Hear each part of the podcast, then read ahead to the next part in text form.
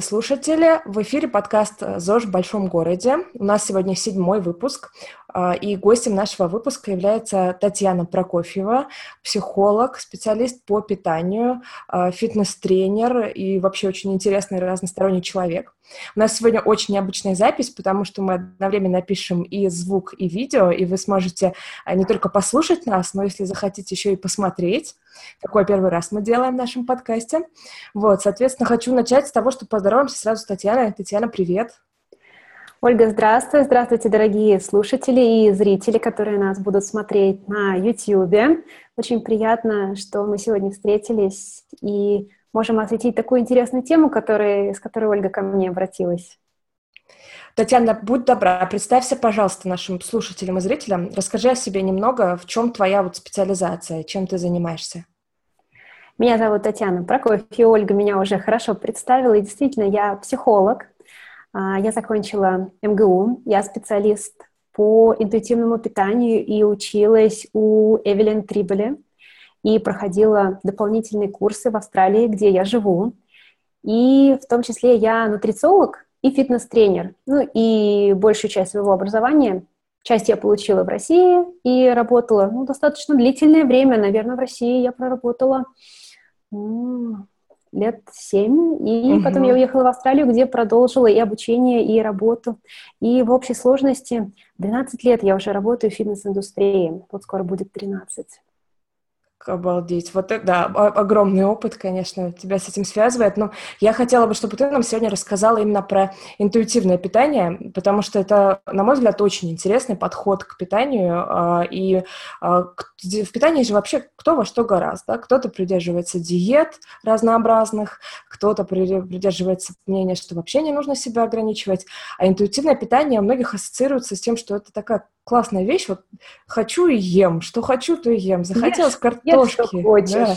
Да, прям супер. Буду-ка я придерживаться интуитивного питания.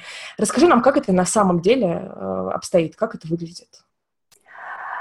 Мне кажется, что сегодня мы возьмем тему немножко шире, чем только интуитивное питание, поскольку мое образование и опыт позволяет мне работать с разными частями и работать с питанием в целом оно не ограничивается а, только да, тем, что мы едим. На самом деле питание очень такое широкое понятие. С помощью еды мы получаем достаточное количество энергии для того, чтобы функционировать. С помощью еды мы можем получать удовольствие, и почему-то многие люди забывают про это или путают с другой функцией, которая, ну давайте условно назовем ее обезболивание, когда мы едим, когда нам грустно, плохо, мы в стрессе и так далее. И, наверное, сегодня мне хотелось бы тему питания затронуть гораздо шире, чем только интуитивное питание. Угу, так, а как ты там тогда посоветуешь? То есть, э, например, э, чего ты сама придерживаешься, да? К чему ты в итоге пришла и э, как ты питаешься? У меня был достаточно обширный опыт в плане питания. И, может быть, кто-то, кто давно на меня подписан, знает, что достаточно длительное время, три года, я выступала в фитнес-бикини. Угу. И, естественно, что мое питание было очень далеко от интуитивного. Все-таки соревновательное питание, диета, она предполагает очень жесткие рамки, и там нет там как будто нет места забот, заботе о себе, но есть огромное место насилию. И с одной стороны, это дало мне огромный опыт. Я посмотрела, как диета выглядит изнутри. И за счет этого я лучше понимаю клиентов, которые ко мне, ко мне приходят. А с другой стороны, я поняла, насколько сложно иногда выбраться из этого замкнутого круга. После того, как я закончила свои соревновательные, наверное, планы, а, получив все эти титулы, которые я хотела получить, я была немножко в растерянности, а, потому что не очень понимала, а куда же мне теперь двигаться. И э, до этого у меня был опыт, ну, такого самого обычного питания. Ну, как питается обычный человек. Ну, какие-то мюсли, наверное, с утра с молоком, а днем, может быть, это был какой-то бутерброд или булочка. А вечером это могла быть картошка или сосиски или мясо. То есть никакого, никакой особой логики в питании у меня не было. И у меня был выбор да, вернуться к какому-то такому ну, нормальному питанию или как еще любят это называть, такому более, да, более высокому уровню, как а, сказала одна моя из моих клиентов, говорит, я на чистом питании, я на ПП, а, на правильном питании. Говорит, это, это более высокий уровень нормального питания. Э, я думаю, что мы, может быть, потом немножко подробнее обсудим такое заблуждение. Но смысл был в том, что мне не хотелось себя продолжать ограничивать, мне не хотелось совершать какое-то большее насилие над своим телом, и жить в постоянном страхе, о боже, я не могу съесть это, я не могу себе позволить mm-hmm. это, что будет, если я съем это, и я вдруг поправлюсь. И интуитивное питание очень органично появилось в моей жизни как раз вместе с курсом Эвелин Триболи. И когда я услышала те принципы, которые, которых она придерживается, которых, которым она обучает, они как-то так хорошо легли ко мне, я подумала, что да, действительно, это, наверное, то, что мне нужно. А, чуть позже я начала работать с Эллен Саттер, которая а, рассказывала про то, что такое нормальное питание, как а, можно кормить свою семью, в том числе как можно кормить детей. И это опять во мне очень отозвалось. А потом в моей жизни появилось осознанное питание. Я поняла, что вот теперь это то самое, что мне нужно. Поэтому как я ем? Я ем прислушиваясь к своим потребностям. И когда-то это что-то сладкое, когда-то что-то соленое, когда-то это много, когда-то это мало. А, хорошо слышать свое тело позволяет мне делать свой рацион очень разнообразным, в то же время очень питательным. И у меня по ощущению нет ограничения в нем. То есть я в нем чувствую себя очень, очень свободно. Ну, то есть ты, в принципе, ешь то, что тебе хочется, да? То есть вот тебе... Просто вопрос в том, что, может быть, тебе уже сейчас э, не хочется, как, например, картошки фри, да, или, допустим, какой-то фастфуд уже даже просто тебя не привлекает. Так?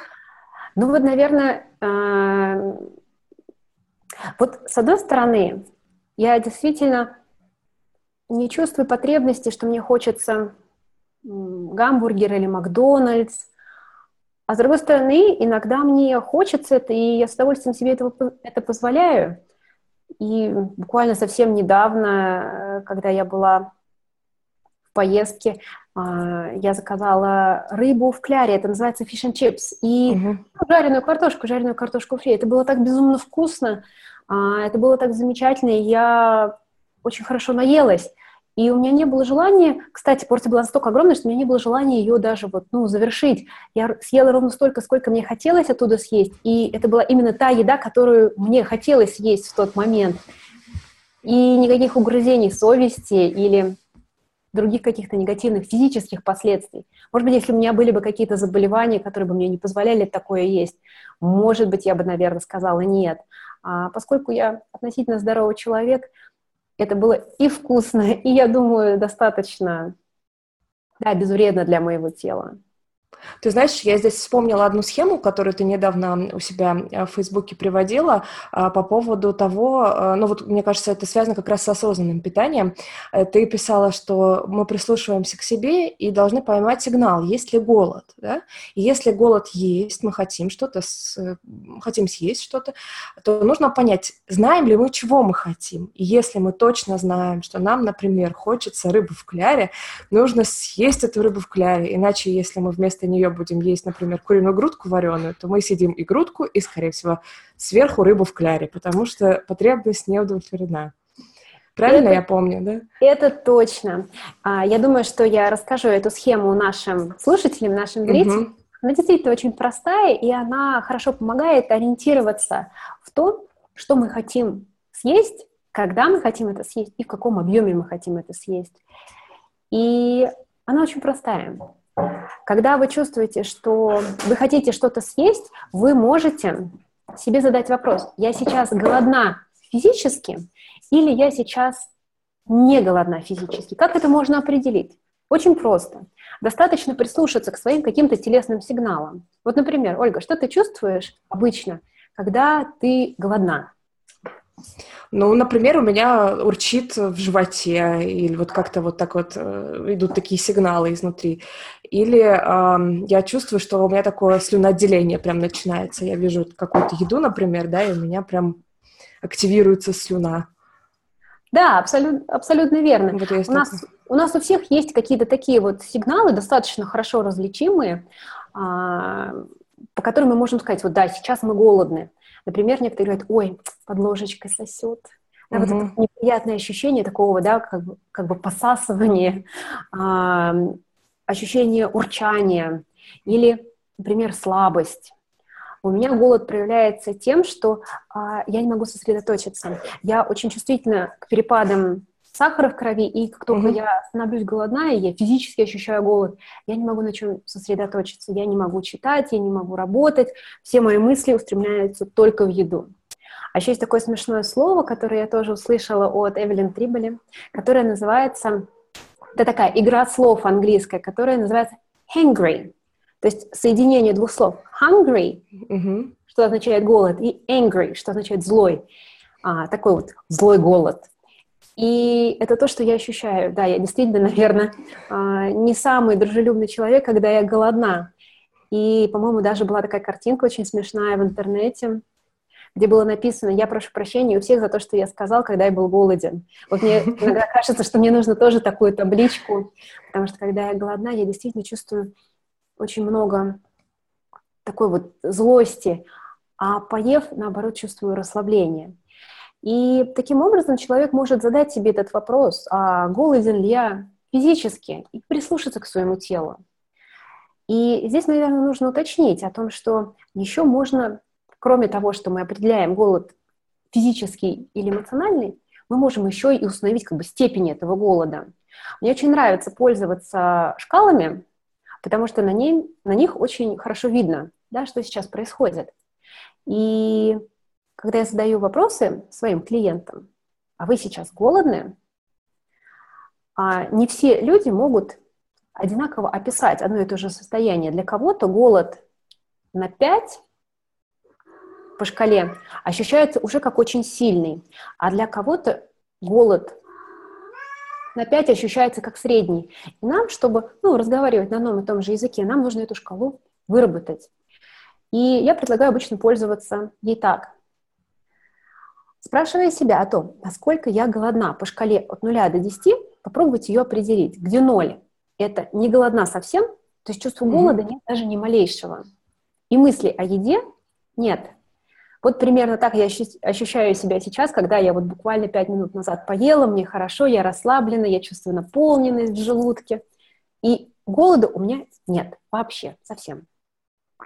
И противоположный край, другая крайность, это 10, где мы голодны настолько, что мы готовы съесть все, что угодно, даже то, что мы не любим. Например, Ольга, вот есть у тебя какие-то там продукты или блюда, которые ты не любишь? Да, конечно, например, свекла. А. Представь себе чувство голода, когда ты настолько голодна, что, в принципе, согласна на то, чтобы съесть свеклу. Ну да, очень, очень должна быть голодная. Наверное, не нужно доводить до такого чувства. Да, многие люди пропускают э, голод, и они открывают холодильник в тот момент, когда их голод зашкаливает, когда они вот уже на уровне 9-10. И открывая холодильник, хочется буквально положить все в себя. Угу, конечно и... же...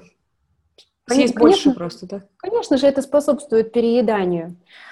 А когда мы работаем вот с этой шкалой, можно периодически себе задавать вопрос. Я сейчас голоден, а насколько? И если это чувство голода уже чрезмерное, иногда, может быть, стоит немножко а, отступить назад и вместо того, чтобы готовить или разогревать себе еду, как-то перекусить, немножко утолить mm-hmm. это чувство голода. Ну и, например, основной прием пищи сделать чуть-чуть меньше до чувства насыщения. Но здесь я, да, отошла немножко от темы, углубившись в шкалу, но хочу вернуться к тому, что кроме физического голода, да, который мы вот ощущаем на себе, на своем теле. Бывает голод эмоциональный.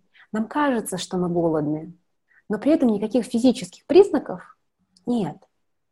И такой голод, он ощущается абсолютно реальным. Нам действительно кажется, что мы хотим есть. Но на самом деле он больше эмоциональный. Он может появляться от скуки, когда мы сидим, делаем какую-то рутинную работу за компьютером. И так скучно, что очень хочется чем-то себя развлечь, пожевать. И думаешь, дай-ка пойду чайку попью. Ну, не будешь да. же пустой чай пить. Хорошо бы к чаю какую-нибудь там, да, вкусняшку. А, и таким образом человек, будучи физически не голодным, начинает есть. А может быть, даже ты сталкивалась с тем, когда ешь, когда грустно. И хочется порадовать себя, например, банкой мороженого, ну вот ты знаешь, э, я думаю, что это как раз будет самый большой вопрос, потому что как, э, когда ты хочешь что-то эмоционально съесть, то совершенно непонятно, что с этим делать, да. Вот этот самый калорийный чай, да, чай самый калорийный продукт, потому что он обязательно чего-нибудь к себе требует, да, пироженку или там пирожок. А, а что же делать, например, если, допустим, я сижу на работе, вдруг я доделала какое-то дело, и вот мне пришло в голову, дай-ка я что-нибудь съем, да, дай-ка я чайку попью, сделаю перерыв. Но я чувствую, что есть я не хочу, просто вот какой-то образовался перерыв, и я вот по привычке это делаю. Как нам быть с этим? Вот это вот, пожалуй, самый частый вопрос, а, когда человек научился отличать физический голод от эмоционального и честно себе говорить, что похоже, я физически не голоден, похоже, у меня никаких признаков голода, даже маленького, нет, или есть, но они действительно, он такой небольшой, что еда мне не нужна. Да, или я недавно только ел, и ощущение, что как будто чего-то не хватило.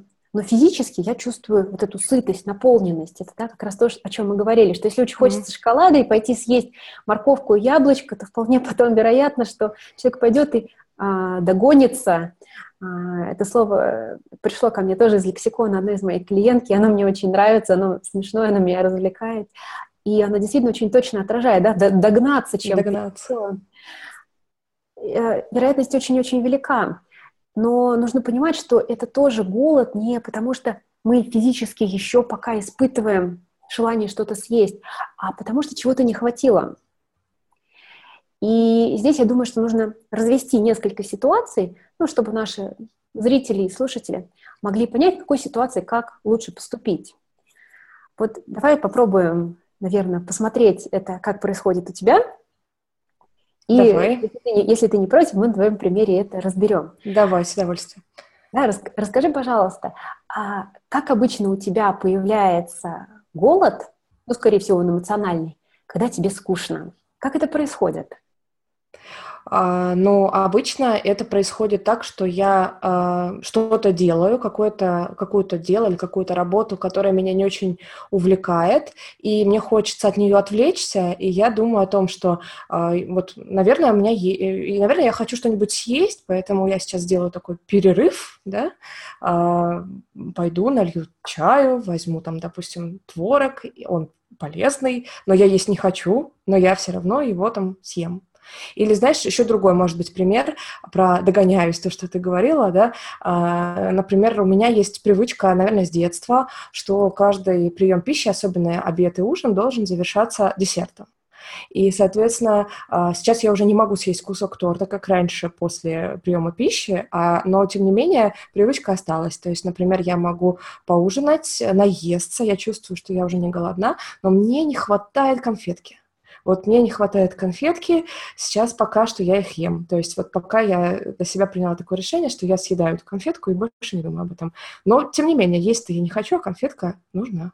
Конфет, конфетка нужна, да, действительно, mm. есть, есть такая штука, когда хочется десерт, и у многих есть это ощущение. Я думаю, что мы эту тему сейчас немножечко отодвинем, mm-hmm. но обязательно обсудим. А вернемся пока вот к той самой первой, того, что ты упомянула, что работать очень скучно или какое-то занятие такое очень скучное, и хочется от него отвлечься, отойти. Почему э, не получается от этого занятия отвлечься, отойти? Ну, просто так. Ну, например, сесть на диван и э, почитать что-то в интернете, какую-нибудь статью или блог. Или почему не получается, ну, например, встать или пройтись, или потянуться. Да, просто постоять в окно посмотреть. Ну, э, наверное, потому что если я что-то ем, я получаю такое удовольствие. Оно мне очевидно, оно мне понятно, то есть я прям чувствую, как я буду есть э, какую-то конфетку или какую-то вкусную творожную штуку, и это будет такой кайф, да, то есть я получу какой-то заряд положительной энергии, какое-то удовольствие. А если я постою в окно, посмотрю, ну, наверное, нет. А что есть у тебя такого приятного, а, ну, какого-то такого очень небольшого, на что бы тебе было приятно отвлечься? Что, тебе, что тебя радует? Ну, например, пообниматься Музыка. с кошкой. Пообниматься с да. кошкой.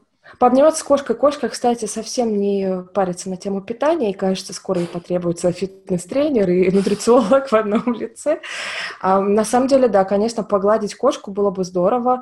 А, ну, можно послушать музыку, например, да, какую-то любимую песню, или почитать что-нибудь такое небольшое, но очень интересное. Да, и вот это именно то, что а, у многих людей происходит. Нет навыка заботы о себе. А, нет, не хватает каких-то очень простых, очень понятных, маленьких радостей, которыми можно было бы снять стресс и в то же время улучшить свое настроение дать себе какой-то такой заряд положительных эмоций. А еда, во-первых, она очень доступная, а во-вторых, она так очень однозначно приносит ну, если не удовольствие, ну, по крайней мере, какое-то, да, такое ощущение удовлетворения, что, ну, хоть поела. Да, а, да. Тут, ты знаешь, мне кажется, еще есть такой момент, что, э, наверное, немножко с, другой, э, с, друг, с другого вопроса, но если кто-то рядом ест в этот момент, то вероятность того, что ты тоже что-то съешь, повышается. Э, поэтому, может быть, еще и с этим связано. А, ну то есть хочется, э, то есть ты находишься в ситуации, когда ты работаешь, а кто-то рядом приносит, ставит вкусную еду, и ты так, может, да. тоже, тоже пойти поесть, Такое да? тоже, да, бывает, да, конечно, надо же попробовать что-то вкусненькое, как же это пропустить, да, и здесь уже сложно удержаться. А вот здесь вот интересно, если кто-то принес вкусную еду и поставил ее рядом с тобой, и ты чувствуешь, что вкусно пахнет, ты у этого человека попросишь попробовать эту еду или пойдешь есть там свой творог? Ну, ты знаешь, сейчас, поскольку я уже поняла вот эту, вот как это работает, я скорее попрошу то, что мне хочется съесть. то есть я вот сейчас уже поняла четко, что нужно обязательно съесть хотя бы немного того, что хочется. Да, действительно, да, действительно это так. А, когда приносит кто-то рядом дымящиеся горячие бутерброды, там хлеб и сыр, а ты сидишь и с тоской думаешь, а у меня там творог в холодильнике. И идешь, ешь этот творог такой вот от безысходности буквально. Естественно, он удовлетворения не приносит. И человек потом сидит и думает, сейчас приду домой и сделаю себе тоже горячих бутербродов и с удовольствием, с удовольствием их поем. Это, опять же, про то, что мы знаем, что конкретно мы хотим и что с нами происходит. И когда мы знаем точно, что мы хотим, нам гораздо легче удовлетворить свои потребности, и нам не нужно вслепую пытаться а, нащупать их, пробуя разные вещи и откидывая их. Это не то, и это тоже не то, и это тоже не то. И проходит очень много времени, или тратят очень много усилий для того, чтобы найти, а что же конкретно нам нужно сделать, чтобы получить вот это вот желанное удовлетворение. Угу. Ну, давай, может быть, мы здесь немножко резюмируем, как я тебя услышала. Давай я скажу, а ты поправишь да. меня, если это не так. Я так тебя понимаю, что интуитивное питание и, в общем-то, осознанное питание достаточно близки друг к другу и базируются не на том, что можно есть все, что душа пожелает, и прям как посылает сигналы, так мы и едим, а на том, чтобы учиться слушать себя и свой организм, и прежде всего научиться э, распознавать физические сигналы голода у себя. То есть спрашивать себя, например, а, голодна ли я, действительно ли я хочу что-то съесть, а, что я при этом чувствую, может быть, даже запомнить эти сигналы, чтобы в следующий раз на них правильно и вовремя среагировать. Да? И э, когда мы это вдруг ну, мы это поняли, мы это осознали, то уже теперь мы можем отличить, когда нам хочется есть действительно физически, когда есть голод, или когда голод эмоциональный. Если у нас голод вдруг эмоциональный, то организм не требует пищи, то мы можем его утолить каким-то другим способом обычно. И эти способы обязательно нужно искать, да, то есть способы себя порадовать. А если голод физический, то, как я понимаю, тебе лучше поесть. Да, абсолютно, абсолютно верно. Это действительно так. Я думаю, что я тоже такой итог подведу, mm-hmm. но итог я подведу в виде нескольких, ну, наверное, упражнений, которые бы я хотела предложить нашим зрителям, нашим слушателям. Упражнение первое. Вот прямо сейчас спросить себя, насколько я голоден. Представьте себе эту шкалу от 0 до 10, где 0 – это полное отсутствие голода, да, то есть то, что мы описали, ощущение сытости, ощущение такой вот тишины внутренней, и 10, где это чрезмерный голод, безумно сильный голод, когда невыносимо хочется есть, когда ты готов съесть все, что угодно, даже то, что тебе не очень нравится. И спроси себя, что я сейчас испытываю, где сейчас, на какой отметке мой голод. Если вы сейчас поймали на том, что ваш голод где-то примерно на 5-6, я думаю, что это тот момент, когда стоит уже пойти начинать готовить еду. А, ну, если у вас, да, что-то такое есть попроще, уже приготовленное, то, что можно только достать и разогреть, ну, может быть, вы можете чуть-чуть больше подождать. Но в среднем а, желательно не доводить голод до 10, а есть там, где у вас этот голод ощутим, и там, где он для вас пока не чрезмерный. Некоторые люди могут быть более чувствительны к голоду, и им тогда лучше есть где-то между вот этим 5-6 по своей шкале. А есть люди, которые менее чувствительны к голоду, а, и у них может вот то, то место, где им желательно поесть, немножко сдвигаться, оно будет где-то на 6, 7, ну, может быть, даже 8. Ну и, конечно же, желательно не доводить свой голод до 9-10, потому что это именно то, что ведет к перееданию. Как там говорится, очнулась, когда запивала шоколадку борщом. Это вот и про то, когда люди настолько голодны, что они не могут даже зафиксировать тот момент, когда они начинают есть, чувство голода слишком сильное. Оно буквально вводит человека в измененное состояние сознания. И это первое упражнение, которое я вам предлагаю сделать. Научиться отличать физический голод от эмоционального. И свой физический голод находить, осознавать, определять, ну и, конечно же, удовлетворять, когда он у вас появляется. И вот второе упражнение, которое я вам хочу предложить, как раз тему эмоционального голода. Да, что же делать, когда физически я есть не хочу, но эмоционально мне так невыносимо, мне так плохо, скучно, грустно, я очень злюсь. И нужно куда-то деть свою энергию. Это опять про умение слушать себя и распознавать, что мне сейчас нужно, как я могу о себе позаботиться. И это как раз тот вопрос, который я хотела бы адресовать нашим слушателям, зрителям. Как вы можете о себе позаботиться? Что вы можете сделать для себя, чтобы вам стало лучше и легче? И здесь, наверное, приведу такой пример. Есть так называемые, ну, я их так условно называю, мини, мини-радости. То есть что-то такое очень маленькое, очень а, доступное, но в то же время приносящее вам радость, удовольствие. И есть такие, такая средняя артиллерия и крупная артиллерия. Одна из моих клиенток, выполняя это задание, найти маленькие радости, написала мне а, ходить в бассейн. И когда я ее спросила, а почему же ты так редко ходишь в бассейн? Потому что, ну, действительно, да, хорошая эта идея ходить, поплавать, mm-hmm. расслабиться. И мы с ней начали разбирать эту ситуацию. Обнаружилось, что то удовлетворение, которое она получает от самого плавания, от нахождения в воде, оно несоизмеримо меньше, чем то, сколько усилий приходится прикладывать, чтобы доехать до бассейна, угу. переодеться, помыться, надеть купальник.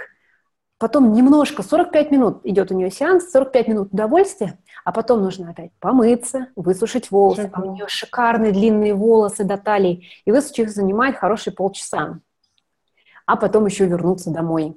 И то удовольствие, которое она получает за, в плавании, оно слишком маленькое по сравнению с тем, сколько усилий приходится прикладывать. Есть люди, я уверена, те, которые обожают плавание, их ничто не остановит, и они готовы ездить на другой конец города, чтобы нырнуть в этот бассейн, потому что столько удовольствия им это приносит. Для большинства же людей а, какие-то такие вот глобальные вещи, которые нужно сделать, чтобы себя порадовать, они отнимают очень много физической энергии. Может быть, у кого есть маленькие дети, они знают, а, насколько они любят ходить на детскую площадку и насколько тяжело их туда собрать. Невероятно тяжело. Вот примерно та же самая ситуация. Я вам предлагаю подумать, какие у вас есть такие вот мини-радости, что-то очень легко доступное. Да, то, что мы с тобой уже успели найти, это пообниматься с кошкой, ну, вот она, кошка, вот прямо она в зоне доступа. Можно ее уже сейчас поймать, обнять, погладить, почесать ей подбородок, а если она еще и мурчит, ну вообще здорово. Послушать, да, послушать музыку. Причем не просто музыку, а может быть даже иметь какой-то такой свой плей, плейлист на разные случаи жизни. У меня есть одна мелодия, я очень-очень ее люблю она для меня очень такая вспомогательная. Эта мантра называется она Gayatri мантра от Дева Примал. Невероятная, потрясающая, та, которая заставляет меня чувствовать какую-то потрясающую легкость, всеобъемлющую любовь. И когда мне очень-очень плохо, я слушаю, я слушаю эту мантру. Она повторяется, я чувствую, как я в ней растворяюсь, как моя злость, моя агрессия, она уходит, как мне становится легче и лучше. У кого-то это может быть, например, просматривать каталоги, э, или правильно, да, ката, каталог, э, каталоги, каталоги с э, мебелью. У меня есть клиентка, она дизайнер интерьера, и она говорит, ты не понимаешь, какое удовольствие я получаю, просто вот пролистывая, видя эти интерьеры, вот э, чувство, запах, запах страниц, страниц. Да? Дизайн говорит, мне не нравится смотреть их на компьютере, мне нравится именно смотреть вот саму книгу, мне нравится держать, мне нравится, что я как будто пальцами могу угу. пройтись по странице. И она говорит, что я вот, водя пальцем по странице, я как будто чувствую, как мебель стоит вот в этой квартире конкретной. То есть настолько она это ощущает. Как ты а, думаешь, что у, тебя, что у тебя еще есть такого вот маленького, ну, чтобы мы, может быть, какие-то, да, такие вот инсайты дали нашим зрителям, а ты знаешь, я э, вот о чем думала, э, когда мы сейчас так с тобой рассказываем нашим зрителям, слушателям, то, наверное, у них рождается в голове такая мысль, что, ну, это, конечно, все приятно, но я же хотел там погрызть чипсов или я хотел съесть кусок шоколадки. Это все-таки другое, да. Я вот, э, ну, там, э, полистал книжку, да, это удовольствие, но шоколадка же все-таки со мной. И вот э, у меня тоже были раньше такие мысли, а потом я вдруг поняла такую вещь, что когда ты находишься в эмоциональном удовольствии, действительно, в том, что тебя захватывает, не в том, что ты пытаешься, да, как-то вот забить вот этот голод свой, а то, что вот ты действительно делаешь с удовольствием. Например, если я нахожусь на музыкальном концерте, то я же вообще могу несколько часов не вспоминать о еде и дойду до этого воспоминания только когда у меня уже совсем будет 10, да, по, по той шкале, про которую ты говоришь. Но вот у меня был такой достаточно недавно, я помню, когда я действительно дошла до 10, у нас был э, очень интересный бизнес-тренинг, который длился с большим большим, так скажем, до обеденного перерыва было больше шести часов, то есть для меня этот перерыв очень большой уже в еде, и я поняла, что я чувствую неистовые сигналы э, со стороны желудка о том, что у меня уже 10, и я очень голодна, но поесть возможности нет, а я даже не вспомнила об этом, потому что было очень интересно. То есть действительно, если вам кажется, что вы э, так не переключитесь, э, и что это не то, и вам постоянно вот хочется что-то поесть, пожевать, то вспомните о том, что вас действительно увлекало когда-либо, да, вот на полдня вас увлекало увлекло, и вы даже не вспомнили о еде или вспомнили, быстренько что-то съели и побыстрее обратно возвращаетесь. Вот это значит, что оно вам действительно очень, очень нравится, да, увлекает. А если вот то, что вы сейчас пытаетесь сделать, не перебивает мысли о еде, ну, значит, наверное, это не то, надо что-то другое для себя найти. Да, абсолютно верно. У каждого будет какой-то свой список вот этих вот мини-радостей, и а, их задача, она не столько, сколько отвлечь от мыслей о еде. Вот здесь я, наверное, хочу прям особо остановиться, потому что мне кажется, что некоторые как будто неправильно понимают вот эту рекомендацию. А их задача не отвлечь себя от еды. Многие почему-то думают, что нужно, значит, куда-то отвлечься, перенаправить внимание, и тогда не, не, не будет там хотеться есть, эмоциональный голод уйдет. Это не совсем не совсем точное, пожалуй, определение. Задача не отвлечь себя от еды, а задача позаботиться о себе, то есть дать себе то, чего не хватает. И если человек ест, потому что ему не хватает ну, заботы какой-то, поддержки, то это же не про еду, это про что-то совсем другое. И задача это себе обеспечить. Эвелин Триполи говорила в своем курсе о том, что а, иногда поесть это совсем не про поесть, это иногда про погулять, это иногда про то, чтобы тебя обняли, это иногда про то, чтобы тебя поддержали, это иногда про то, что настолько тяжело и невыносимо со своими чувствами, что справиться с ними как будто невозможно. И задача здесь позабо- позаботиться о себе таким способом, чтобы то, чего не хватает, то, что болит, каким-то образом удовлетворить. То есть, смотрите, не отвлечься, а помочь себе удовлетворить то, что должно быть удовлетворено. Не хватает поддержки, поддержать себя. Или, возможно, даже обратиться за помощью и попросить эту поддержку. Если это гнев, возможно, высказать его, ну, если, да, ситуации бывают разные, если это возможно, или, по крайней мере, проговорить для себя, что я сейчас очень злюсь, мне тяжело, обозначить как-то, что происходит, не отвлечься, позаботиться о себе.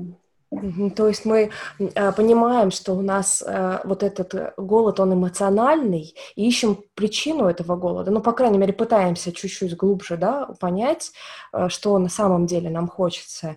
И по возможности, не всегда, мне кажется, это получается, но по возможности пытаемся да, найти что-то для себя. Конечно, вопрос, который мы себе задаем, а, что со мной происходит и чего мне не хватает и что мне нужно сделать, чтобы эту свою потребность каким-то образом удовлетворить. Возможно, что да, она настолько глубокая, нужда настолько большая и глубокая, а, что сделать это какой-то такой вот ми- мини-радостью не удастся. Но эта мини-радость будет вот таким вот маленьким шагом на пути к заботе о себе, а, к тому, что вы как будто говорите себе, я слышу, я понял, что у тебя есть нужда, я о ней помню, мы попробуем каким-то образом ее удовлетворить, пока мы можем сделать вот, вот, вот ровно столько. Это примерно как если, например, мама с ребенком пошли, ну, не знаю, там, куда-нибудь в лес погулять, и вокруг нет ни палаток, ничего, и ребенок говорит, мама, я хочу пить. Она говорит, ты знаешь, у меня есть только, там, да, простая вода. Он говорит, нет, я хочу сок. Говорит, извини, пожалуйста, у меня Сейчас только есть простая вода. Вот, вот это ровно столько, сколько я сейчас могу дать. Мы придем домой, я тебе дам сок. Да, невозможно, может быть, какую-то потребность удовлетворить полностью в том объеме или в том качестве, в котором хочется удовлетворить. Можно ее удовлетворить настолько, насколько мы сейчас можем это себе позволить и сделать. Понятно. Давай немножечко вернемся, точнее не вернемся, пойдем э, дальше. А, мы с тобой говорили про схему, да, то есть мы осознаем, какой у нас голод, и давай поговорим про другую ветку этой схемы. Если мы понимаем, что голод физический, да, то есть ну, мы хотим что-то съесть, а, что ты порекомендуешь? То есть э, прям конкретно давай перейдем к продуктам, да, потому что большинство людей привыкло есть что-то, да, вот ну, а, действительно, что, что они знают, что, что им привычно. Кто-то читает строгие списки продуктов, вот это правильно, вот это неправильно. А что бы ты сказала? После того, как мы разобрались вот с первой частью, а, эта схема, она на самом деле выглядит как в женских журналах. Может быть, кто-то помнит журналы Лиза, а, когда были такие кружочки, от них были стрелочки вниз, где нужно было ответить «да» и «нет». Вот примерно эта схема также и выглядит. И верхний уровень — это а, вопрос, голоден ли я сейчас физически. И ответ будет либо «да, я физически испытываю голод», либо «нет, я физически сейчас не голоден, и это голод эмоциональный». И вот когда мы точно знаем, что мы попали в голод физический, действительно мы хотим есть, нам а, нужно что-то в себя положить, чтобы поддержать свой уровень энергии, то здесь очень важно спросить себя, я точно знаю, что я сейчас хочу съесть? И иногда бывает, что человек точно знает, что он хочет съесть. Ну, например, а, вдруг ему захотелось плов, или вдруг ему очень захотелось... Мне вот сегодня захотелось очень пельменей. А, я сегодня была на встрече, и после того, как встреча завершилась, и я выпила свой кофе, я поняла, что я очень голодна. И рядом было несколько кафе, и, окинув их взглядом, я решила, что, пожалуй, я хочу пельмени. Я э, очень ред... Мне само сочетание теста и мяса, а, оно обычно не очень нравится, но почему-то мне очень захотелось именно вот, вот такого сочетания, mm-hmm. хотя оно для меня странное. И естественно, что я отправилась в пельменную, и с таким удовольствием съела этот горшочек с пельменями. Это было так замечательно и так вкусно. И я точно знала, что если я съем куриную грудку или борщ, или еще что-то, это будет все-таки не то. Возможно, если бы у меня не было какого-то выхода, я бы воспринимала а, это немножко по-другому, я бы съела ну, то, что есть в доступе. Когда ты стоишь в пробке, и у тебя рядом только не знаю, лежит какой-то там засохший батончик, ну, значит, ты ешь его, потому что ну, ничего другого нет. А здесь, когда есть выбор, я точно чувствовала, что я хочу, и могла удовлетворить эту потребность.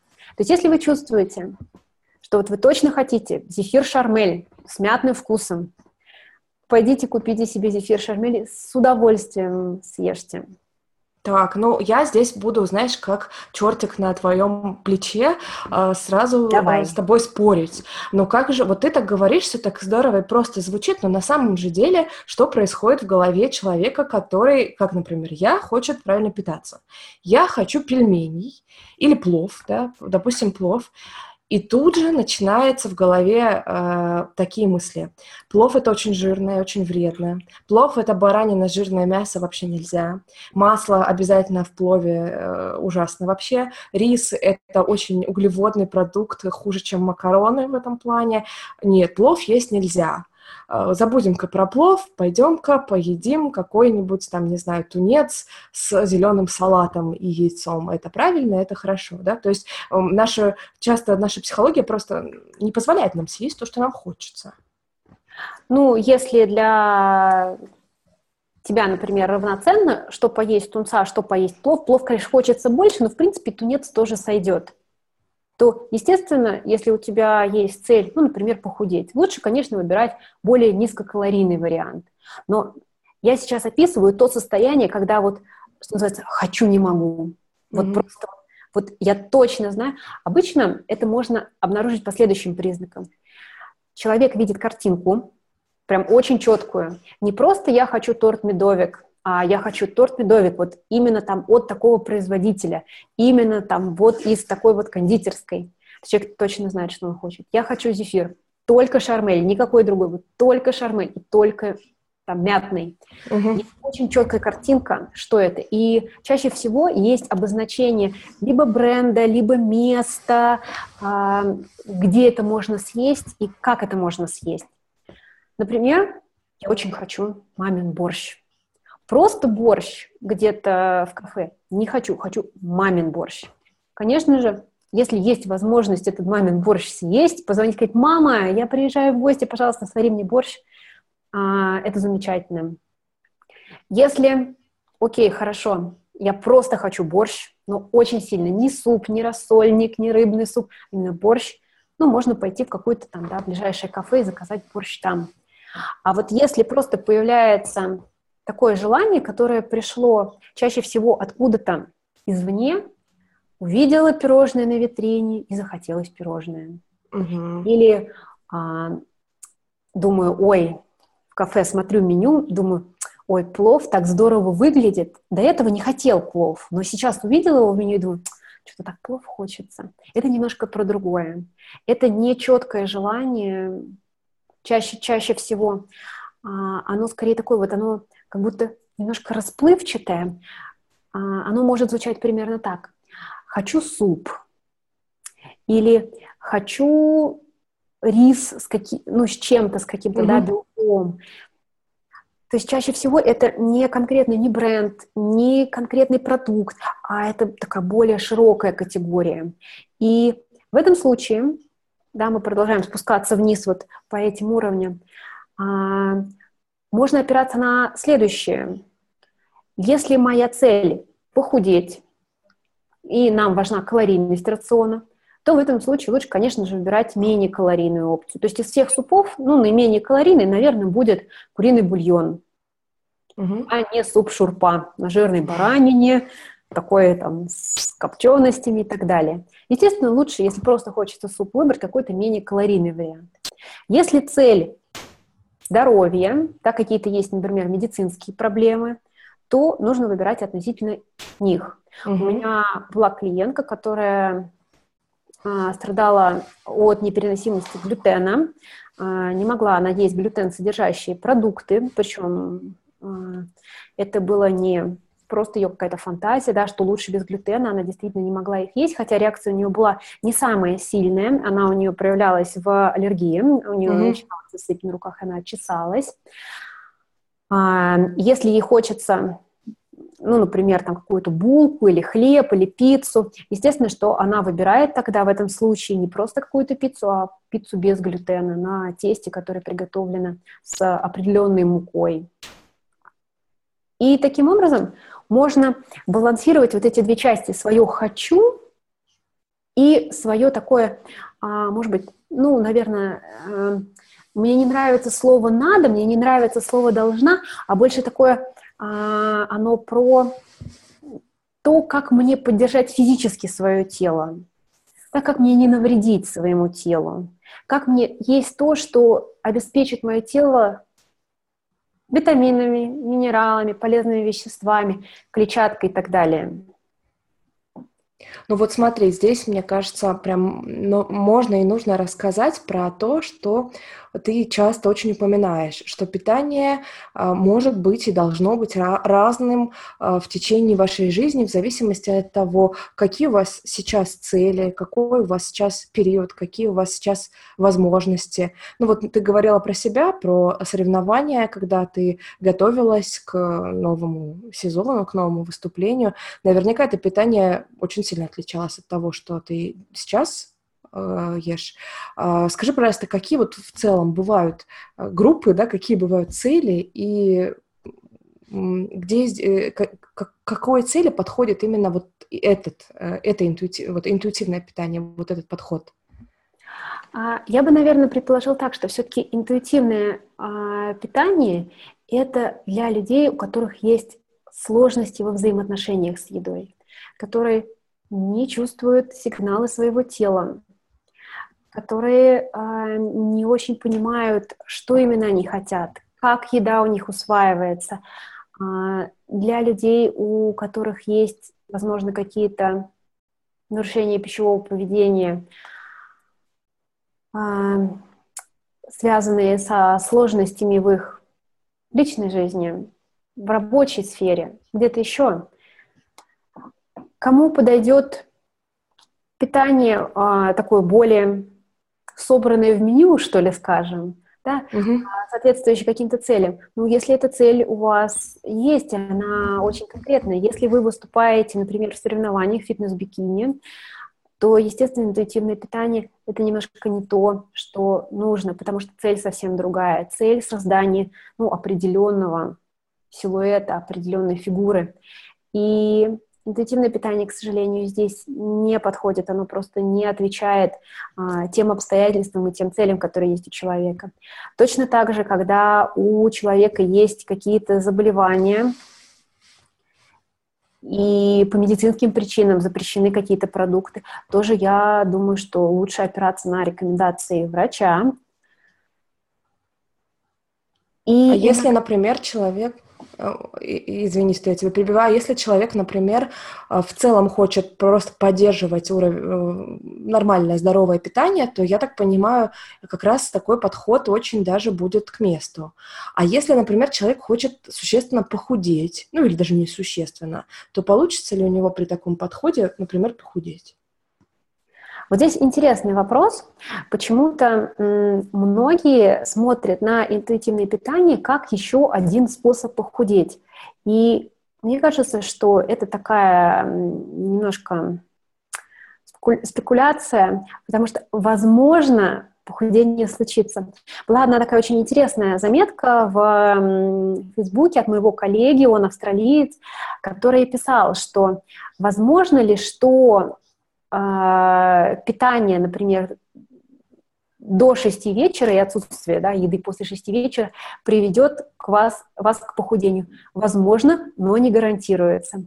Возможно ли, что питание без углеводов вас приведет к похудению? Возможно, но не гарантируется. Да? То есть оно открывает какие-то возможности, но оно не гарантирует это.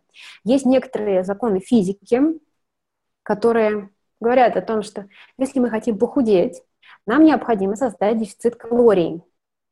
Естественно, что для того, чтобы поддерживать ну, такой рацион длительное время, он должен отвечать потребностям человека. А, когда-то, когда я готовилась к одному из сезонов, мой тренер, а, а я всегда практически отдаю на аутсорс свою программу, мне так легче, написал мне меню, основой которого была рыба.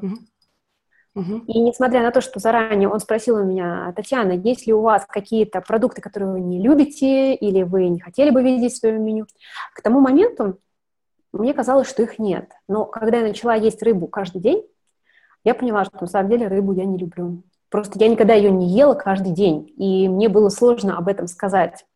А, я заказывала ее, может быть, раз в месяц в ресторане. И никогда в ежедневном меню у меня рыбы не было. Но я об этом как-то никогда не задумывалась. И когда, следуя меню, я начала есть ее каждый день, я поняла, что рыбу я есть не могу и не люблю. Ну, и, соответственно, позвонила тренеру, сказала, извини, пожалуйста, я действительно не люблю этот продукт, можно мы его заменим на курицу, на индейку, на говядину, на все что угодно. Не люблю рыбу. А, поэтому рацион, даже если он рассчитан на похудение, если в нем есть некоторый дефицит калорий, он все равно должен быть таким, чтобы его можно было соблюдать ну, какое-то длительное достаточно время, а, и при этом бы он удовлетворял, да, не только насыщал физически, но и удовлетворял какие-то потребности. Есть люди, которые не могут, например, жить без сыра, и они действительно очень страдают, если они отказываются от него. Возможно, тогда в рационе стоит его оставить. А, есть люди, которые очень сильно страдают, если них отобрать какой-то другой продукт. И, возможно, что тогда его стоит оставить, ну, просто рассчитав рацион таким образом, чтобы оно входило. Наверное, важный момент, да, чтобы мы не запутались, который я хочу осветить, это то, что тело очень саморегулирующаяся система.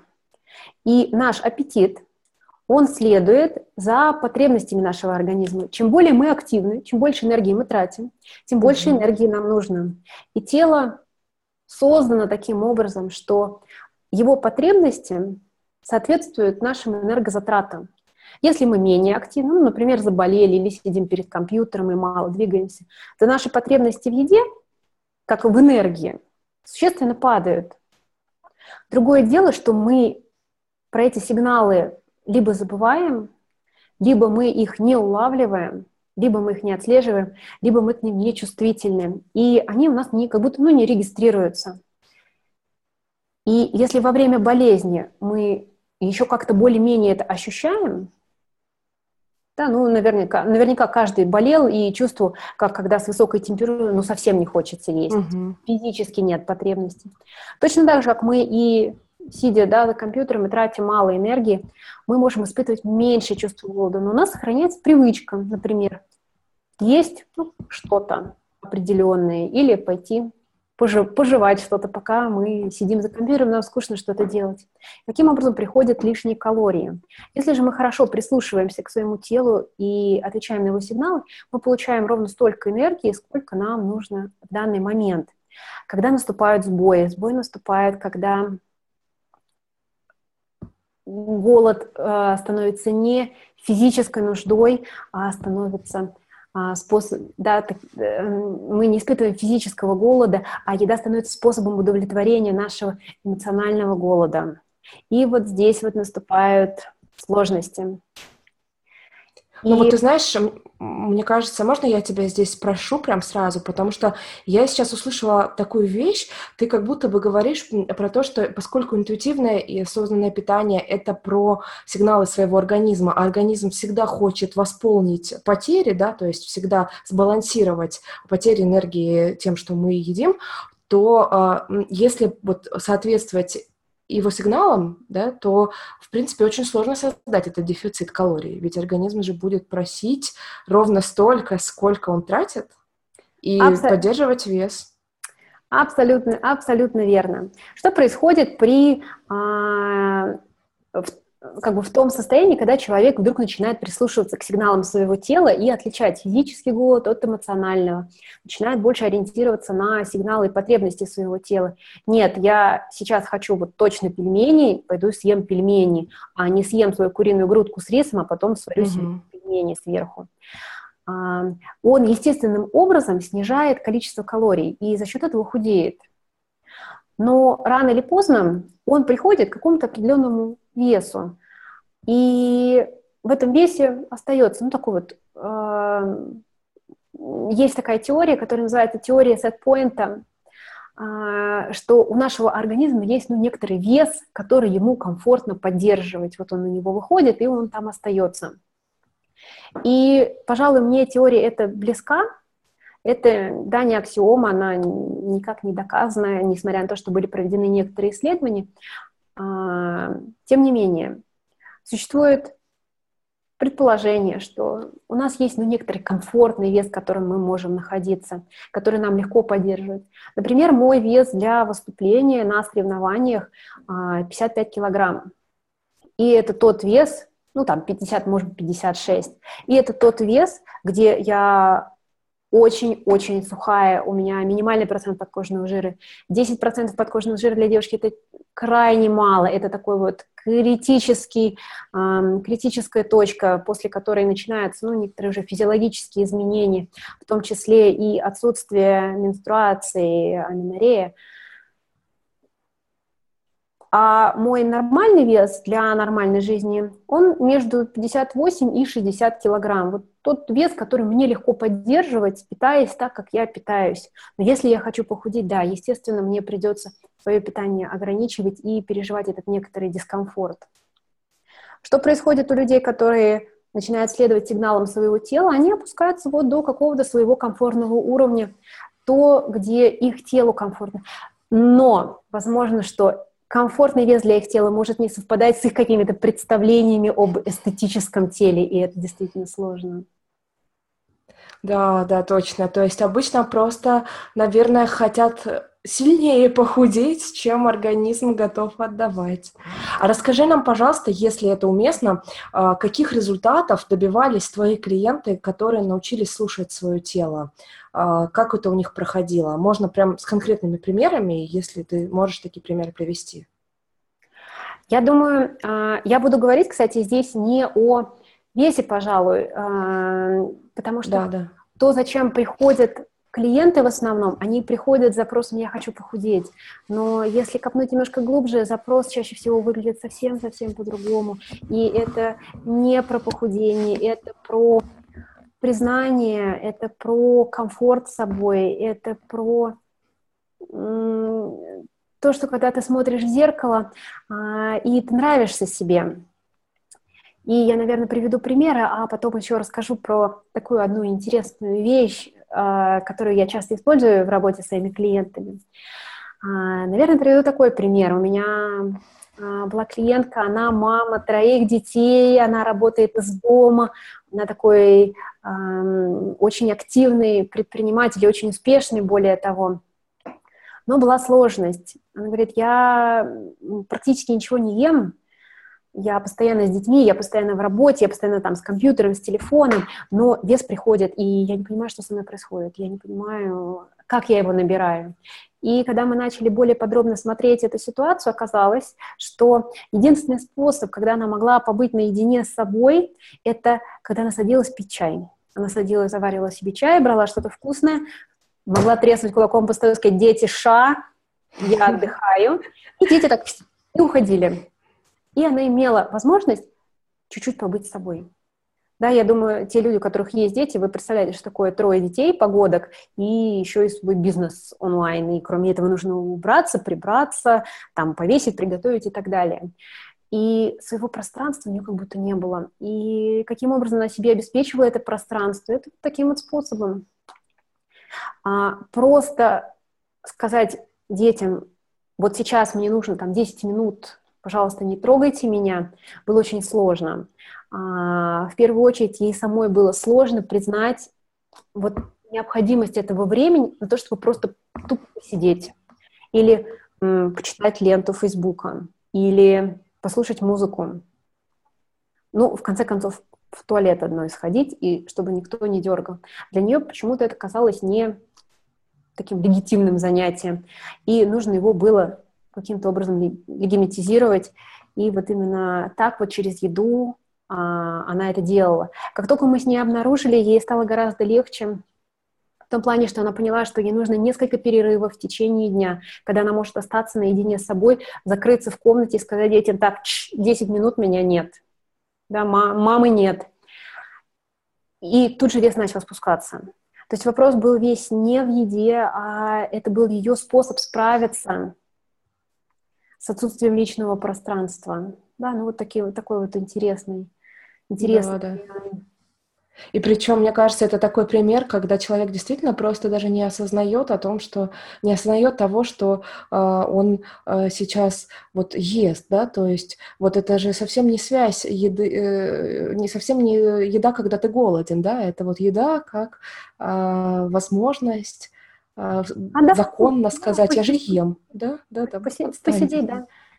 А, при том, что она на самом деле ела, она, а, но, кстати, с едой, там было продолжение этой истории, а, она ела вместе с детьми, ну, то есть э, нужно было, значит, чтобы все ели, не баловали за столом, mm-hmm.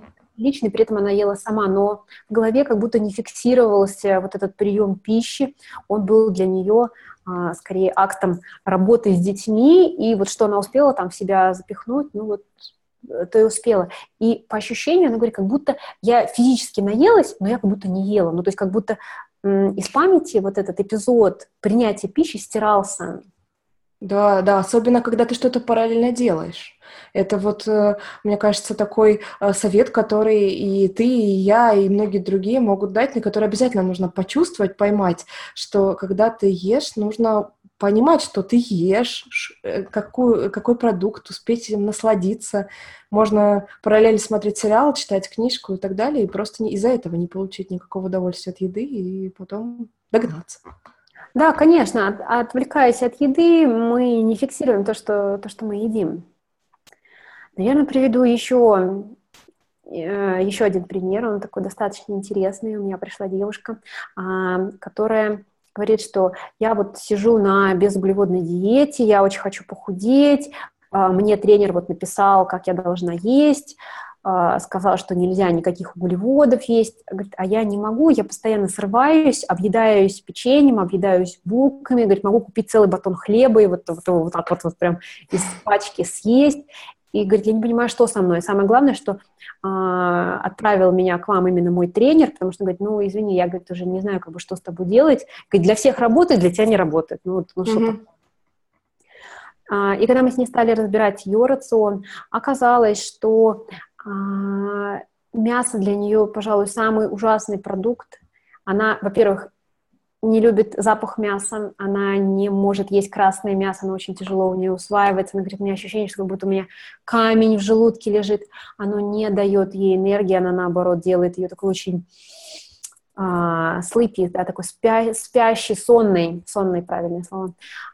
И он говорит, я не могу есть орехи, которые он мне рекомендует, я не могу есть авокадо, говорит, мне вот невкусные это. А, и когда мы с ней начали разбирать, что же ей нравится, она говорит, знаешь, я люблю фрукты, я люблю овощи, я люблю крупы. Говорит, я вообще на самом деле хлеб говорит, не очень люблю, но вот почему-то я на него срываюсь. А, и оказалось, что она долгое время была вегетарианкой, а, ну, не такой не идейной вегетарианкой, а просто, да, она не ела мясо.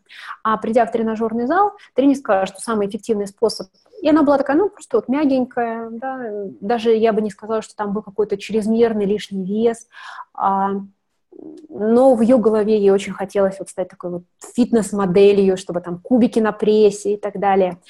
А, и, естественно, что э, за любой, любой способ был для нее хорош в этом случае.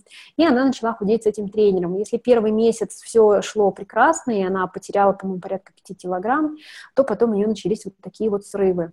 А, и оказалось, что она просто физически не может есть мясо. Но если первый месяц она могла как-то там, да, на силе воли mm-hmm. это сделать, то дальше сила воли закончилась, и ей стало очень-очень сложно. А как только мы вернули ее к вегетарианскому рациону, жизнь наладилась, вес стабилизировался, он перестал вот теперь быть вот такими вот э, скачкообразно меняться э, между тем, когда она переедала этого хлеба, и между тем, когда она сидела на безуглеводной диете. Жизнь наладилась. Она, е, она ест рыбу, да, то есть она дополучает свой белок из рыбы, из тофу, а, она ест много достаточно овощей, она ест фрукты, она ест очень много круп, в том числе и крупы с высоким содержанием белка, кино, темпы, гречку. И жизнь наладилась. Она говорит, все, у меня нет срывов, я очень хорошо себя чувствую, у меня появилась энергия на тренировке. А, за счет чего она худела? Как только она перешла на свой как бы нормальный для нее, вот конкретно для нее рацион. У нее сразу появилось много энергии, она на тренировке уже была не больше не вялой курицей, а, как ее называл тренер, а вдруг у нее появилось очень много энергии.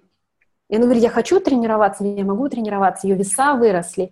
И вот таким нехитрым способом, за счет того, что она тратила больше энергии, она умудрилась создать себе, видимо, дефицит калорий и скинуть там еще какое-то количество килограмм, а потом просто поддерживать.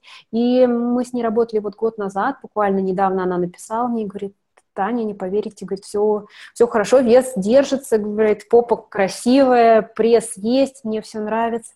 Как здорово, что я могу есть то, что мне вкусно. Здорово. Вот это, пожалуй, такая большая сложность, то что э, люди очень часто опираются на совет извне, игнорируя собственные потребности тела. Но если прислушаться, мы все знаем, mm-hmm. что нам необходимо. Я думаю, что э, мы можем даже сейчас потренироваться, дать это задание нашим слушателям, а если ты не против, я сделаю это на тебе. Давай. Представь себе, что у тебя есть выбор того, как будет выглядеть твой рацион на всю жизнь. Угу. Но ты можешь выбрать только 5 блюд или 5 продуктов. Угу. Выбери, пожалуйста. А, я очень люблю творог, то есть это точно будет творог. А, это будет э, курица или индейка, ну, то есть какой-то белок, птица. Я люблю яйца, я люблю овощи и хлеб. А, еще я люблю сыр, но, по-моему, сыр уже будет шестой. сыр нужно будет куда-то тоже впихнуть, на что-нибудь поменять. Ну хорошо, пусть будет шесть продуктов, mm-hmm. да, вот ты такой собрала, собрала свой рацион. А сейчас я расскажу, как мой идеальный э, рацион, наверное, бы выглядел. Если бы у меня была возможность оставить только вот, там 5 или 6 продуктов, пожалуй, я бы оставила, э, наверное, курицу, яйца, какие-то фрукты, ну, наверное, там яблок, яблоки, а, оставила бы сыр, оставила бы огурцы. Вот mm так бы вот выглядел мой рацион. И а, не знаю, заметила ли ты, чем отличаются наши рационы? Хотя, в принципе, мы назвали с тобой плюс-минус примерно одинаковые продукты. Чем отличаются наши рационы? Ну, я думаю, что твой рацион более конкретный. Ты говоришь про, например, огурцы как конкретные овощи, про курицу как конкретную птицу. Я как-то так пока размыто размышляю. Ну, я хорошо знаю, как бы, что я люблю, но я думаю, что если ты сейчас немножко подумаешь, ты тоже какой-то конкретный там овощ вполне возможно назовешь себе. Угу. Но у нас было одно очень яркое отличие в рационе, которое... которое... Про фрукты ты сказала, про яблоки. У меня нет такого в моем рационе. Да, и что у тебя было такого, чего не было в моем рационе? Хлеб, наверное, хлеб. Да. По-моему, ты не говорила про него. Да, конечно. У тебя а, был какой-то крахмал в твоем рационе, хлеб. Ну, может быть, ты бы да, назвала бы, если бы у тебя выбор побольше был, может быть, ты бы угу. включила еще какие-то крупы. Угу. А, я, даже если у меня выбор был бы больше, я бы в свой рацион крупы не включала. Угу. Потому что я их не люблю. Ну, то есть я могу есть, если у меня нет выбора. А, но я не люблю крупы, у меня нет в них потребности. А ты знаешь, у меня это уже тоже не сиюминутное желание, а у меня тоже достаточно такая интересная была история, потому что я долгое время, действительно долгое время придерживалась подсчета калорий через программу MyFitnessPal в телефоне. Я записывала, что я ем, и старалась не выходить за полторы тысячи калорий, но мне очень хотелось, чтобы у меня была возможность вписать туда, например, конфеты, сладкое, шоколад, но при этом, э, ну, то есть не ограничивать себя по продуктам, а ограничить себя общим КБЖУ, да, вот этими. Mm-hmm. Вот. И а потом для меня было очень большим открытием, когда я перестала считать калории, пытаясь пихнуть туда кусок шоколада, я вдруг поняла, что я не ем сладкое, я, я просто стала есть меньше сладкого, хотя э, для меня это привычно, в моей семье мои родители едят ну, достаточно много сладкого, у меня молодой человек сладкоежка, а я вдруг поняла, что как только я перестала заморачиваться, да, и бросила, на самом деле, считать калории, я стала есть меньше сладкого и больше хлеба, то есть, что я больше люблю, например, зерновой хлеб с семечками или с там э, тмином, да, чем, например, конфеты и даже чем фрукты. Я готова не есть фрукты, но я хочу хлеб. Да, это вот, вот такая некоторая, некоторая особенность, при том, что, например, а, у меня такой потребности в хлебе нет. Ну, то есть я могу его добавлять куда-то в свой рацион, но угу я его не очень люблю. И вот сейчас мы можем нашим а, слушателям тоже предложить, подумать, вот какие бы 5-6 продуктов они бы для себя выбрали. И опираясь на это, можно сказать о том, какой рацион плюс-минус примерно у человека будет. Я здесь приведу пример а, типологии. Она научно недоказанная, она просто, ну, как такая вот некоторая точка опоры, и заключается она в том, что существует континуум, да, некоторая такая вот линия, а, на которой люди расположены. И, наверное, здесь нужно а, такую сноску небольшую сделать о том, что большинство людей находится на вот этой кривой нормального распределения, где большинство имеет какие-то одни склонности, ну и есть две такие вот крайности, две, две крайности меньшинства. Ну, как, например, в школе есть немножко отличников, немножко двоечников, ну и в среднем такие все хорошисты-троечники.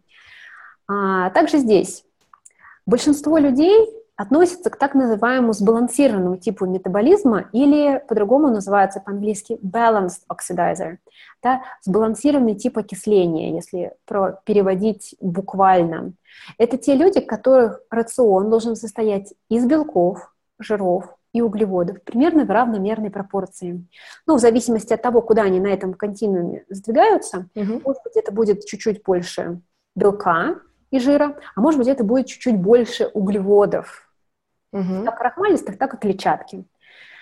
Но большинство людей находится в типе balanced oxidizer, да, сбалансированный тип метаболизма. И им очень важно, чтобы у них в рационе были и крупы, ну или какие-то крах, какой-то крахмал, да, может быть, это будет картошка, может быть, это будет хлеб, а, и белок.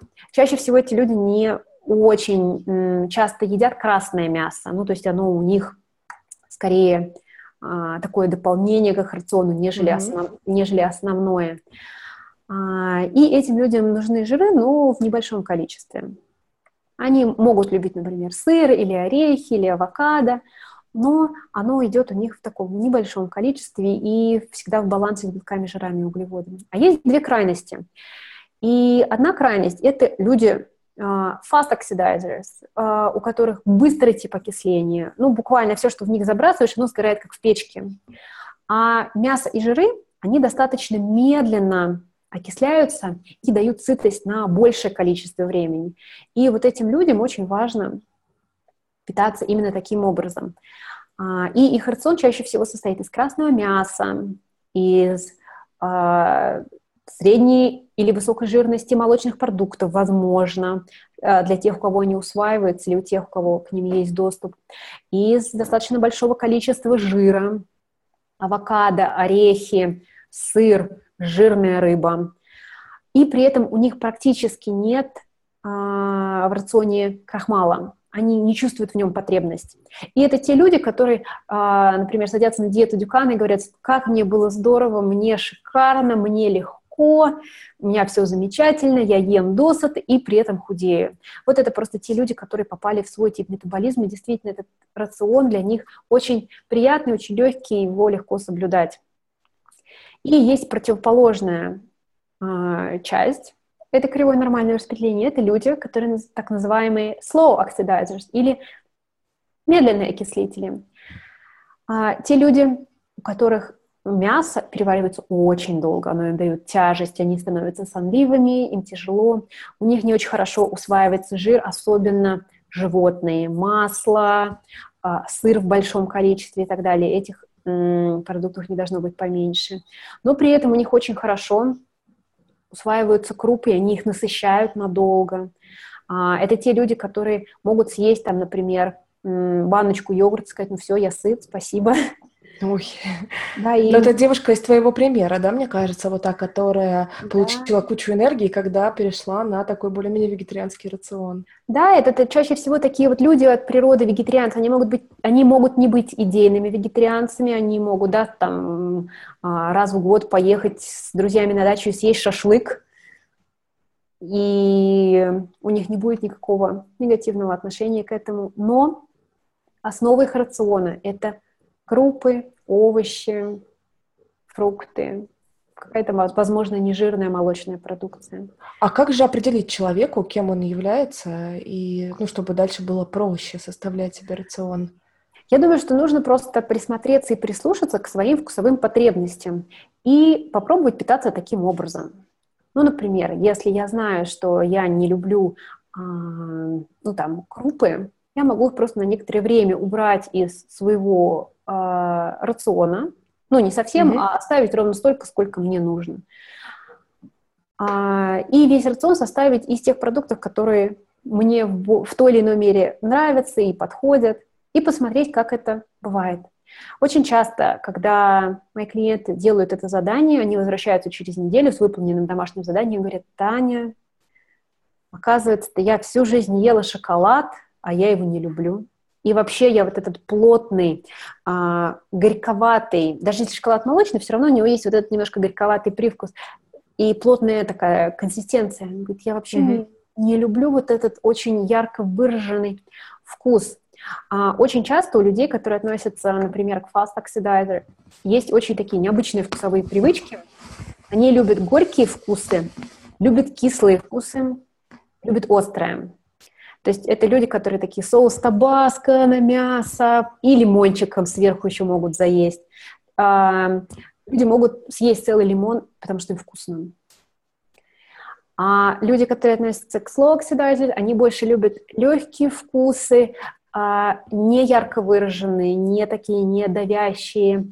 А, они очень хорошо ориентируются в привкусах, они, например, хорошо чувствуют там привкус ванили или привкус меда, но это не ярко выраженные, не ярко выраженные вкусы. И люди возвращались через неделю и говорили, Таня, я не люблю шоколад, мне вообще невкусно. Казалось, что я люблю там панакотту, я люблю воздушные муссы, а, желательно, желательно там клубничный или, не знаю, там ванильный. Мне не нравится горький вкус шоколада. Mm-hmm. И они возвращаются такие, вау, вау, mm-hmm. оказывается, это я всю жизнь там ел не то, что, не то, что мне нужно. И как только человек начинает питаться таким образом, а, он начинает чувствовать, что да, вот теперь хорошо, вот теперь нормально. Нет больше желания пойти и доесть то, что там хотелось доесть до этого, потому что оно уже есть в рационе, рацион уже приносит удовлетворение. И более того, он физически подходит, а значит, человек чувствует себя физически лучше. Если меня кормить, например, только рисом, я буду сонливой и голодной. А у меня был, кстати, такой опыт, поскольку я э, также специалист по детоксу, и я проходила свой детокс и обучение с Натальей Роуз, то, естественно, одним из условий обучения было прохождение своего детокса. И э, некоторое время я была там на овощах и на рисе. Боже мой, как я страдала. Мне кажется, что самое, по-моему, чудовищное, что нужно было делать, это три дня я ела только рис, и я просто дождаться не могла, когда я могу закончить, и мне, мне хотелось стейк, мне хотелось там сыр, мне хотелось там какой-то вот той нормальной еды, которую я привыкла есть, и я очень страдала на рисе, он оставлял меня голодной. Буквально через час я чувствовала, что я готова поесть снова. Понятно. Татьяна, скажи, пожалуйста, а кто является твоими клиентами? То есть вот ты несколько пример, примеров привела. А, например, есть ли мужчины среди твоих клиентов? Это на самом деле, поскольку моя основная аудитория это женщины и mm-hmm. женщины, которые на меня подписаны в Инстаграм, в Фейсбуке, а, в живом журнале, это женщина, но удивительным образом у меня достаточно много клиентов мужчин. И несмотря на то, что считается, что мужчины в меньшей степени подвержены а, нарушениям пищевого поведения, тем не менее у меня в работе достаточно, достаточно много мужчин. А если отвечать на твой вопрос, кто мои клиенты, я думаю, что можно сформулировать так. Это те люди, которые хотят подружиться со своим телом и едой, те, кому сложно с самим собой, кто не может подобрать себе рацион или чувствует, что что-то не то, кому сложно соблюдать диету, и он понимает, что это скорее насилие, чем способ позаботиться о себе. Ну и люди с нарушениями пищевого поведения, в особенности люди с компульсивным перееданием. А вот если кто-то из наших слушателей, зрителей захочет с тобой поработать, то могла бы ты сказать, как это обычно происходит, и с чего ну, можно было бы начать, да? То есть это нужно тебе написать или как-то подготовиться, да? Это нужно собраться, решиться, признаться. Э, я, я думаю, что э, действительно у многих клиентов уходит некоторое время на то, чтобы собраться, как-то подготовиться. Все-таки мне кажется, что э, купить какую-то программу питания или записаться в Инстаграм-марафон намного легче. А прийти а, к психологу и сказать, что мне кажется, что мне сложно со своим телом, мне сложно со своим питанием, а, требует времени и такой какой-то силы характера, и я безмерно, безмерно уважаю своих клиентов, которые приходят и говорят о том, что мне сложно и кажется, мне нужна поддержка. А, это очень-очень непросто, и я безмерно уважаю их за это. Обычно это происходит так, что... Бывает, кстати, что а, люди говорят, что, вы знаете, я вас читаю там уже два года, и вот только, и, и только сейчас я вам решилась написать. До этого мне казалось, что я могу решить там свои проблемы самостоятельно, mm-hmm. я могу какую-то диету сесть. И вот когда я в таком вот в отчаянии понимаю, что больше ничего не работает, я вот решила вам написать. Такие случаи тоже бывают. Но лучше, конечно же, писать а, в тот момент, когда вы чувствуете, что ну вот уже э, не хватает у меня а, каких-то сил, знаний, чтобы справиться самостоятельно. Иногда бывает, что я даю какую-то буквально рекомендацию клиенту, он возвращается через неделю и говорит, класс, все работает, все наладилось, жизнь наладилась. И очень здорово, если можно что-то такое сделать, и оно начинает работать. Но работа в целом обычно происходит так. У меня есть групповая работа, я веду группу, которая называется «Как подружиться со своим телом и едой». А, в течение четырех недель участницы работают в закрытом сообществе, делясь своими историями, своими какими-то такими установками в питании. Mm-hmm. Мы учимся анализировать рацион, мы учимся прислушиваться к сигналу своего тела, и мы учимся очень многим техническим моментам, то есть как посчитать рацион, как, что такое белки, жиры, углеводы, как они влияют на наше тело, как правильно подобрать их пропорцию конкретно для себя. И у меня есть индивидуальная работа, а, и обычно она организуется так, что можно мне написать, рассказав свою историю, а, или обычно я прошу это сделать, да, прошу написать свою историю, написать какая, какая цель, что хочется, и написать о том, какие, с какими сложностями встречаю, вы встречаетесь, что у вас не получается. И исходя из этого я могу направить клиента либо э, куда-то. Иногда бывает, что мне нужно отправить клиента, например, сначала к эндокринологу или к какому-то определенному врачу, потому что мне кажется, что это может быть медицинская проблема. Угу. Когда-то это э, может быть например, Инстаграм-марафон, если я понимаю, что человеку скорее нужна какая-то такая вот внешняя поддержка, мотивация, компания. Mm-hmm. Такое mm-hmm. тоже бывает. Если же это попадает в мой профиль, и если я могу помочь клиенту, то мы начинаем, начинаем работать либо в консультации, либо в более долгосрочной программе. Обычно это где-то 5 недель. Пять недель, понятно. Хорошо. Спасибо, Татьяна. Но мне кажется, что нам с тобой уже сейчас нужно подходить к концу. Хотела бы тебе вот такой вопрос задать. Э, ты постоянно что-то читаешь, узнаешь какие-то вещи новые. Что из такого, а, из последних тенденций, из того, что ты вот недавно узнала или для себя открыла, для тебя стало таким вот ярким впечатлением, и прям вот тебя так вот теперь прет от этого? Um у меня, наверное, за последнее время было а, несколько открытий таких очень-очень-очень важных.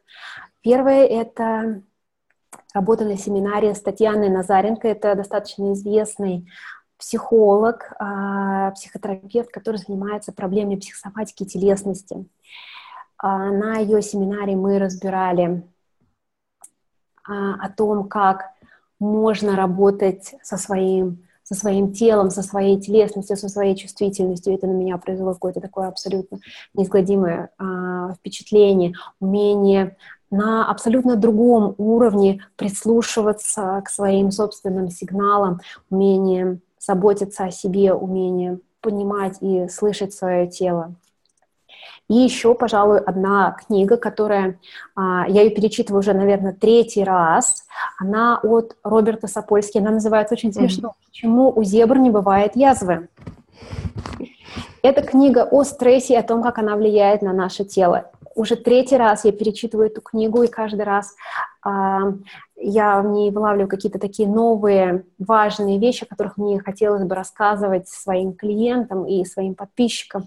И я очень-очень рекомендую эту книгу нашим, нашим слушателям. Она в каких-то местах немножко может быть техническая, а, но она настолько, мне кажется, интересная и открывающая глаза на то, насколько важно заботиться о себе, на то, насколько губительным стресс. А здесь я имею в виду не только физический, но и эмоциональный может быть для нашего тела. Понятно, спасибо тебе. Пожелай, пожалуйста, нашим слушателям, зрителям, э, дай им какое-то такое практическое пожелание, да, такую практическую рекомендацию на их пути к здоровому телу, к здоровому духу, да, что бы ты им такого пожелала? Наверное, я бы пожелала относиться с любовью и с уважением к себе, а, относиться к своему телу как к партнеру,